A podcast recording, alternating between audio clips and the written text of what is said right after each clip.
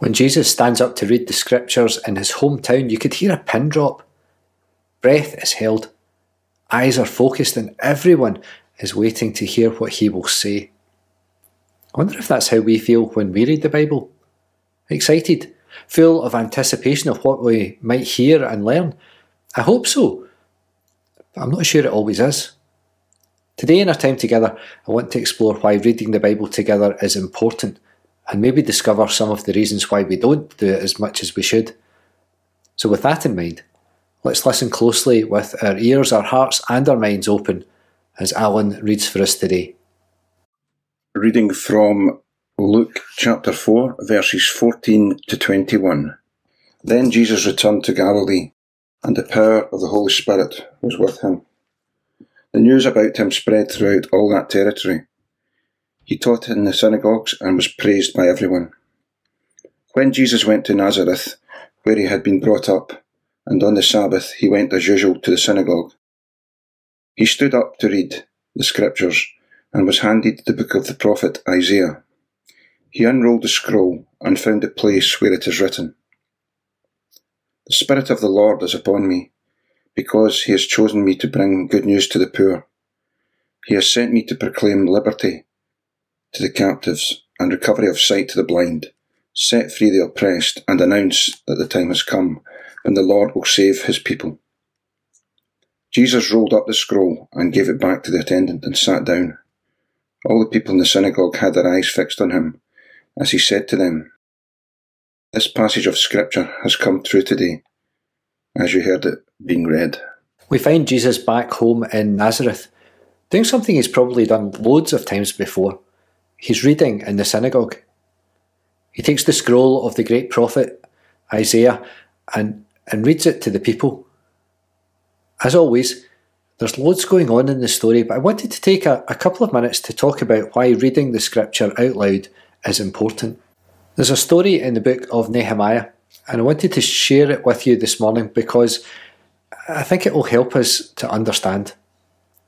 Ezra the priest has gathered the people together and reads the scriptures to them for hours, and others help to explain what it means to the people. The people have returned from being in exile in Babylon. The temple and most of Jerusalem is in ruins. Some people have stayed behind, and most of the people who were taken away to Babylon were the ones who would be useful to the Babylonians. People who could read and write, like priests and scribes, were high on that list. That meant that those left behind couldn't read the scriptures. They'd just been getting on with their daily lives. Learning and keeping the laws of Moses had just faded away over the years because nobody could read and explain the law to them. Over that time, the people had married people from other nations and they had children together. When their religious leaders returned, they were horrified. Ezra told them to divorce and to send these children away, and you can imagine how awful that was for the people. Just days before this story, they had completed rebuilding the walls of Jerusalem. It was time to celebrate. But this project was about much more than rebuilding the city, it was about nation building. This whole thing was about reminding the people of who they were and what that meant. So they built a platform and read from the books of the law to the people. Some of the people could understand as it was read out, but others couldn't. So the reader started to explain what the law meant and the people wept. They might have wept for joy to hear their own story told to them again, but they might also have wept in distress as they realised just how far they had strayed from it. They might have realised that there were more changes coming, just like the ones Ezra had forced them into. But why am I talking about this? I think we have a difficult relationship with the Bible. Most of us don't read it regularly. Most of us don't actually pick it up and read it anymore at all. For many of us, our only encounter with the Bible is when we hear it read as part of our worship. And that tends to be just a small part of it, a few verses. Then, just like in the story of the scripture being read, someone explains it and explains what it means because it's often a bit obscure or difficult or just plain weird. We understand the words, but perhaps we don't know enough about what's going on to make much sense of them. We rely on people like me to interpret it all for us, even though we know that interpretation isn't a particularly exact science. and that it's much better to work it all out together. That's why things like our Digging Deeper Bible study or the time we spend at morning prayers talking about what we think the passage means each week is so important. Sometimes the passage can be uplifting, sometimes it can bring us a sense of peace and calm. Other times, though, reading scripture can be unsettling and difficult, just as it was for the people gathered in Jerusalem in Nehemiah's time. It can be easy for us to separate ourselves from the story. We're not those people. We don't live there. We're not from that time, and so we treat it as a tale about someone else from long ago. If it's not about me, if I'm not included in this story, then I don't have to do anything with it. And perhaps that's particularly true of the bits that are hard to hear. This is the first thing that Luke tells us about Jesus' ministry. There's no wedding in Cana like John's Gospel. The first thing Jesus does is to stand up and read from Isaiah. The Spirit of the Lord is upon me, because he has anointed me to bring good news to the poor. He sent me to proclaim release to the captives and recovery of sight to the blind, to let the oppressed go free, to proclaim the year of the Lord's favour. Oh, that all sounds great. We can get behind that, can't we? We could get rid of the Romans and that would remove all our oppression. And who wouldn't want the blind to see or the poor to have some good news? And the year of the Lord's favour. Amazing! That's the idea of Jubilee, when all debts that are owed are written off and land that's been lent or leased goes back to its owner. It was put in place to stop people buying up all the land. The land was God's, and the people were entitled to it equally. We'll see next week what happens when people hear this good news, but for now, let's think about what it means for us. What does it tell us about who Jesus is and what God is like? And not just the words, but the act of reading Scripture too. It seems that God has some particular groups of people that need special attention the poor, the oppressed, the captives, those living with disabilities. Why though? We hear so often talk about God's blessing in relation to success. We're really blessed because something went well, or our family member is healthy, or we got a raise at work, or, or whatever. But here's Jesus reeling off a list of people that none of us would choose to be, and saying that He is first and foremost there for them. I think that raises two related issues. The first is that we're mostly not on that list. The second is that as the church, the, the, the people who are on that list need to be our priority, and they're often not. If we do nothing to bring good news to the poor, to proclaim the release of the captives and recover sight to the blind, to let the oppressed go free, to proclaim the year of the Lord's favour, then we're not even close to following Jesus. The fact that this list even exists is a sign that things have gone badly wrong. Perhaps there are things that have led us to stop reading the Bible. Perhaps we don't see ourselves in the story. We're not sure what to do about those people who are in it. Perhaps the cost of change is just too high. In both stories I've talked about today, the scriptures are read together. They're read in community. The printing press changed our access to written material. But in those days, parchment was expensive and it took ages of painstaking work to write out every single word. Just like in Jesus' time and in Nehemiah's, very few people could read. Later, that meant that the church might have one Bible or even just part of it that the priest or minister would read to the people. Reading together in community is an important thing that creates a tradition where people expect to hear something important, but also expect to be involved in a conversation about it. What does that mean? What does it tell us about God? What does that mean for us as a community and for me as an individual? Reading the Bible together makes God present to us and with us. When we stop reading, when we stop wondering and talking and learning, and when we never do that together, we are stepping away from our journey of discipleship. We drift not just from the priorities that Jesus sets out for us, but from Jesus himself. Jesus didn't just read a list of people that needed help. He said, I am here to bring that help. This is my task. And this is how you will know that God has sent me, because God has already told you that these are his priorities. This shouldn't be a surprise. The fact that the list exists at all means that things have gone wrong. Our realization might be that we should weep like the people in Nehemiah's time wept because this has happened on our watch. Our response could be that we have a part in making that right, both as individuals and as a community of the church. A response could also be a commitment to continue to read Scripture together and to learn from it and be challenged by it and inspired by it because it brings us closer to God and to the lives that God wants for all of us, where none are sick or hungry or poor or excluded or held captive.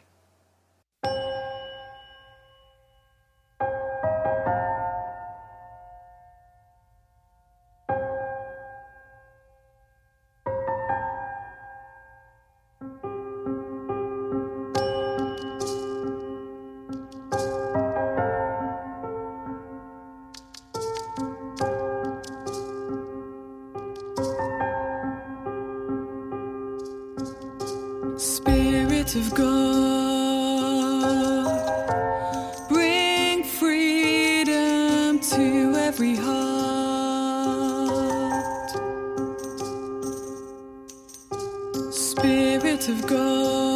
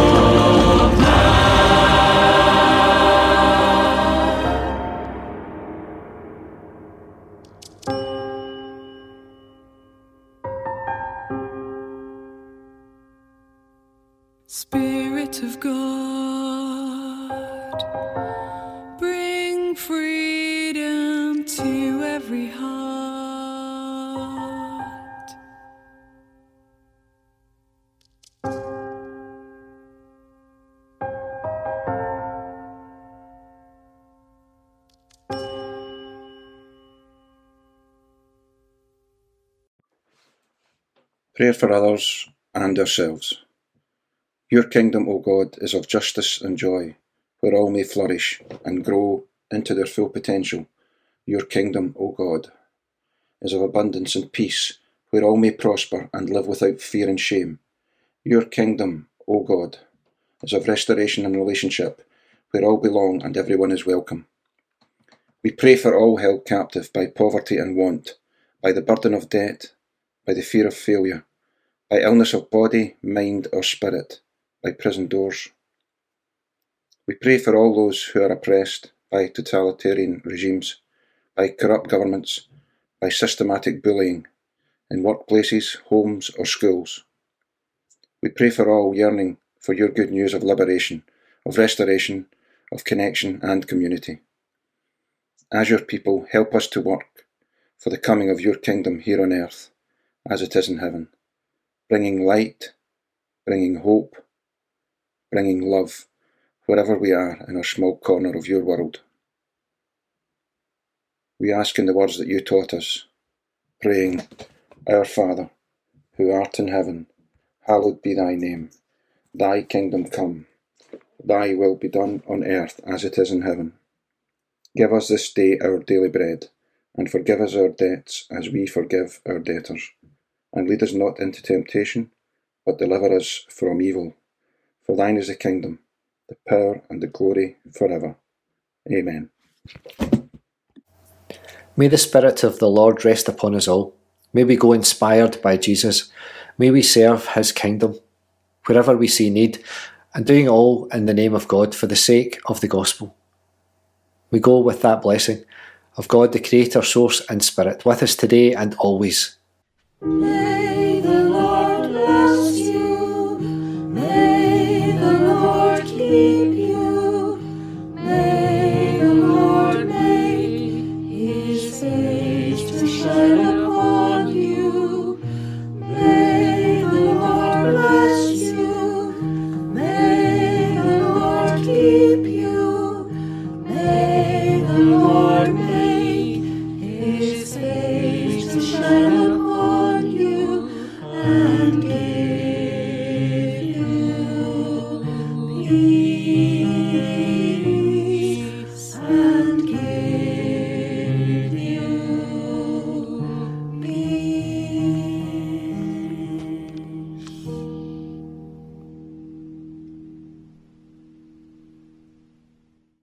food bank is open for donations every Sunday from 1pm until 2.30pm at the front door of St Ninian's Church. If you need food this week, then please come down at the same time and collect some shopping. As we step out of the current COVID restrictions, I'm glad to say that St Ninian's is open again for worship on Sundays at 11am. Please join us whenever you can. These services will continue to be online and on the telephone and available as a podcast. See the website for more details. Over the next couple of weeks, our activities will restart, beginning with the craft night on Monday, 24th of January at 7:30 p.m. That meets in the church hall. The Kirk session will meet on Monday, the 7th of February at 7 pm. We'll let you know as soon as possible if this will be on Zoom or in person. A Digging Deeper Bible study meets on Zoom on Thursday at 7:30 p.m. We'll be looking back at this story from this week to see what more we can discover about it. We meet for morning prayers at 9:30 a.m. every Tuesday and Thursday on Zoom, and anyone is welcome to join us. For more information about all of these things, please pop over to our website at saint-ninians-stonehouse.org.uk. It has information in the events page about everything that's coming up.